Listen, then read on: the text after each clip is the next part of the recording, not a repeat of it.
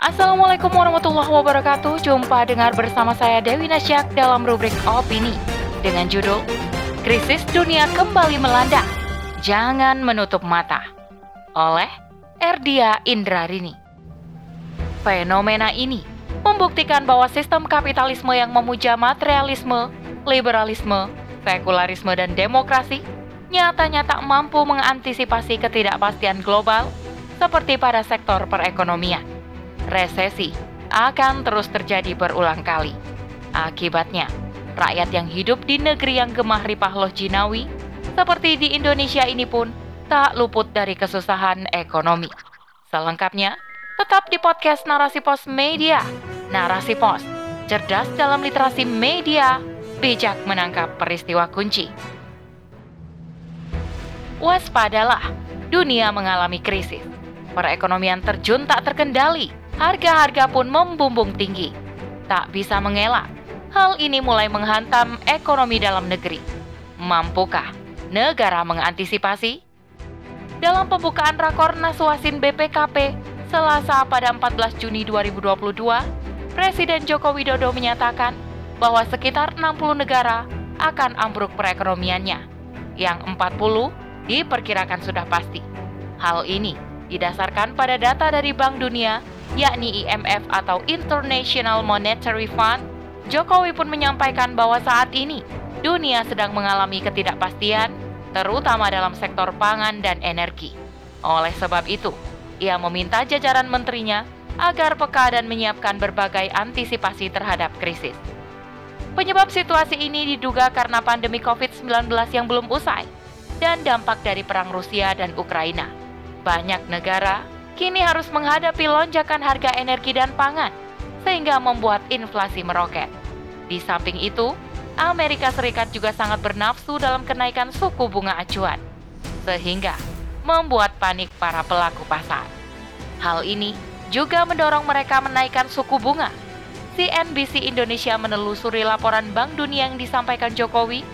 Memang benar, ada beberapa negara yang diperkirakan akan mengalami resesi.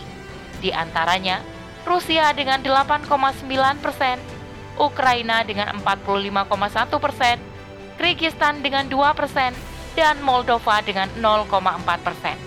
Juga daerah Amerika Latin, kawasan Timur Tengah, Asia Selatan, dan lain-lain. Kemerosotan ekonomi dunia melanda tak terkecuali Indonesia – sebuah negara yang terkenal kaya dengan sumber daya alam atau SDA. Hal ini karena perekonomian diatur dengan sistem yang sama, yaitu sistem perekonomian kapitalisme. Sebuah sistem bernegara yang diagung-agungkan oleh Barat dan sekutunya, yang juga dipakai oleh banyak negara termasuk Indonesia. Sistem kapitalisme yang di dalamnya ada sekularisme, liberalisme, materialisme, juga demokrasi, lahir dari persetujuan antara kaum agama yang saat itu adalah gereja dengan kaum intelektual barat. Pada mulanya, kehidupan bermasyarakat dan bernegara di barat diatur oleh agama yakni gereja. Namun kenyataannya, banyak ketidaksesuaian dan kekacauan. Akhirnya kaum intelektual protes. Selanjutnya, mereka bersepakat untuk tidak menjadikan agama sebagai landasan mengatur kehidupan. Itulah paham sekularisme yang merupakan anak kandung dari sistem kapitalisme. Ia itu menjauhkan aturan agama dalam mengatur kehidupan, kecuali sekedar dalam beribadah dan berakhlak saja.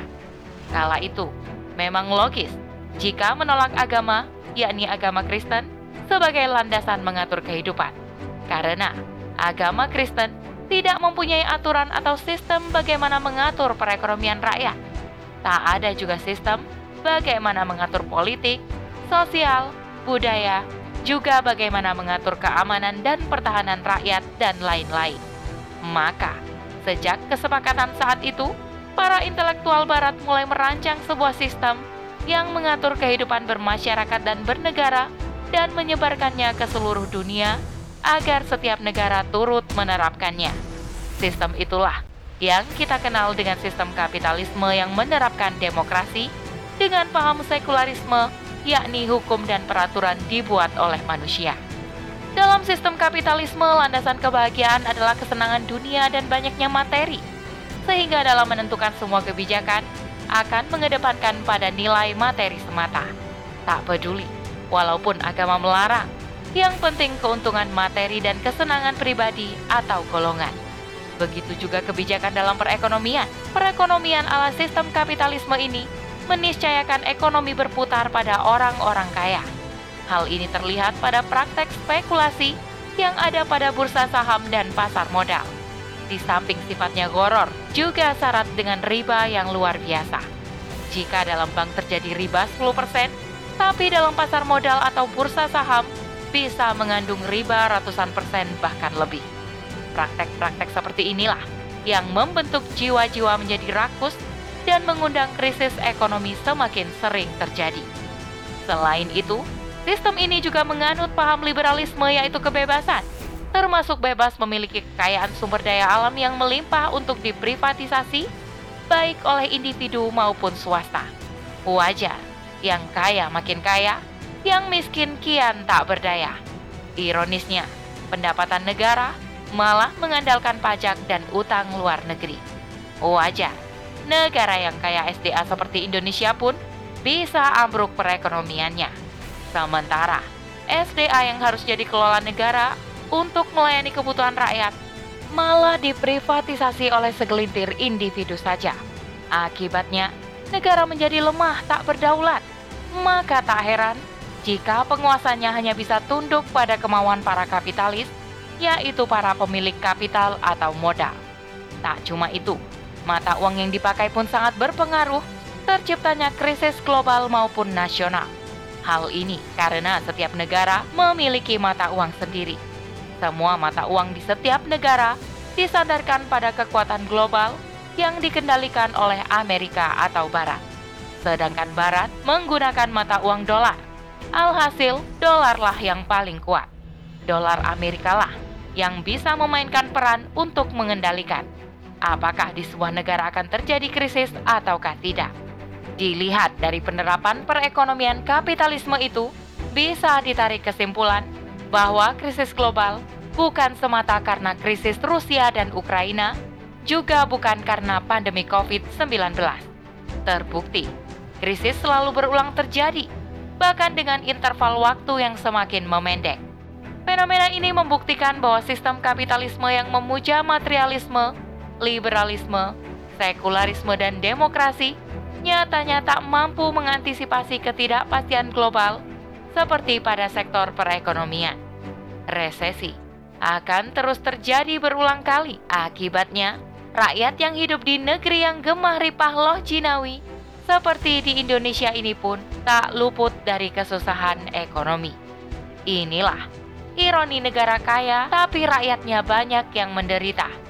Karena memakai sistem buatan manusia atau barat bukan sistem yang berasal dari Tuhan Allah Subhanahu wa taala.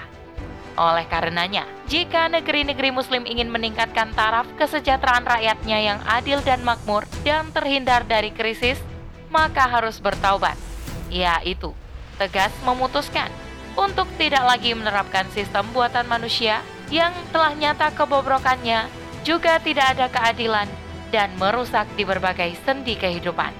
Negeri-negeri Muslim harus bertekad menerapkan dan melaksanakan menurut apa-apa yang telah ditetapkan Allah Subhanahu wa Ta'ala. Sudah menjadi ketetapan bahwa Islam adalah agama terakhir. Ia lahir sebagai penyempurna atas agama-agama sebelumnya. Hanya Islam satu-satunya agama yang tidak sekedar mengatur tentang ibadah. Hanya Islam agama yang memiliki sistem kehidupan seperti ekonomi Islam, sistem politik Islam, sistem bernegara, dan sebagainya. Masuk kamar kecil saja, ada sistemnya atau ada aturannya. Apalagi dalam membangun negara, semua memiliki aturan yang wajib dijalankan bagi setiap manusia. Seluruh aturan itu ada dalam Al-Quran sebagai petunjuk kehidupan yang dibuat langsung oleh Allah Subhanahu wa Ta'ala, sebagaimana dalam firman-Nya yang artinya, Kitab Al-Quran ini tidak ada keraguan padanya, petunjuk bagi mereka yang bertakwa. Quran Surah Al-Baqarah ayat 2 Semua yang ada dalam Al-Quran juga merupakan aturan atau hukum yang terbaik dan sempurna. Tak ada yang bisa menandingi kesempurnaannya, karena sebagai pencipta, Allah lah yang memahami rahasia di balik pensyariatan hukum tersebut. Maka, menjadi keharusan bagi manusia untuk menerapkan semua hukum yang ada dalam Al-Quran. Allah telah berfirman yang artinya, apakah hukum jahiliyah yang mereka kehendaki? Dan hukum siapakah yang lebih baik daripada hukum Allah bagi orang-orang yang yakin? Quran Surah Al-Maidah ayat 50 Islam memiliki sistem perekonomian yang anti krisis. Hal ini telah terbukti selama 13 abad lamanya. Semasa sistem Islam berkuasa, tidak pernah terjadi krisis atau inflasi. Hal ini karena sistem perekonomian Islam menggunakan mata uang asli, yaitu emas dan perak. Dengan menggunakan emas dan perak, maka nilainya stabil, tak akan mengalami inflasi karena berlaku sama di seluruh dunia. Sehingga tidak memungkinkan ada dominasi seperti dolar yang mendominasi seluruh mata uang dunia. Sistem perekonomian Islam juga mengharamkan praktek perjudian atau spekulasi sebagaimana pada bursa saham. Juga mengharamkan praktek ribawi. Sebagaimana dalam firman-Nya, orang-orang yang memakan riba tidak dapat berdiri melainkan seperti berdirinya orang yang kemasukan setan karena gila. Yang demikian itu karena mereka berkata bahwa jual beli sama dengan riba. Padahal Allah telah menghalalkan jual beli dan mengharamkan riba. Quran Surah Al-Baqarah ayat 275. Selain itu, jika negara menerapkan sistem perekonomian Islam, maka pemerintah tak mungkin memprivatisasi SDA kepada individu atau swasta, apalagi kepada asing, baik yang ada di permukaan bumi, di dalam lautan, juga yang terkandung di dalamnya. Individu boleh memiliki dengan jumlah yang terbatas atau wajar, karena SDA adalah milik umum atau rakyat baik Muslim maupun non-Muslim, bukan milik individu, golongan, atau juga bukan milik pemerintah. Namun, semua akan dikelola oleh negara dengan mengoptimalkan keahlian generasi bangsa. Hasilnya, untuk kebutuhan dasar rakyat seperti pendidikan, kesehatan, keamanan, gaji pegawai, juga untuk infrastruktur. Kepemilikan umum ini didasarkan pada sabda Rasulullah yang artinya kaum muslim berserikat dalam tiga perkara, yaitu padang rumput, air, dan api. Hadis riwayat Abu Dawud dan Ahmad. Oleh karenanya, umat harus segera menyadari masalah kehidupan yang sering timbul termasuk bidang perekonomian disebabkan tidak adanya ketakwaan negara terhadap aturan Sang Pencipta, yakni aturan Allah Subhanahu wa taala. Jangan menutup mata. Kini saatnya umat bangkit untuk berjuang menerapkan Islam secara kafah baik oleh individu, masyarakat, terlebih dalam bernegara. Hanya dengan itu, keberkahan akan Allah turunkan. Sebagaimana dalam firman-Nya, dan sekiranya penduduk negeri beriman dan bertakwa, pasti kami akan melimpahkan kepada mereka berkah dari langit dan bumi. Quran Surah Al-A'raf ayat 96 Wallahu a'lam.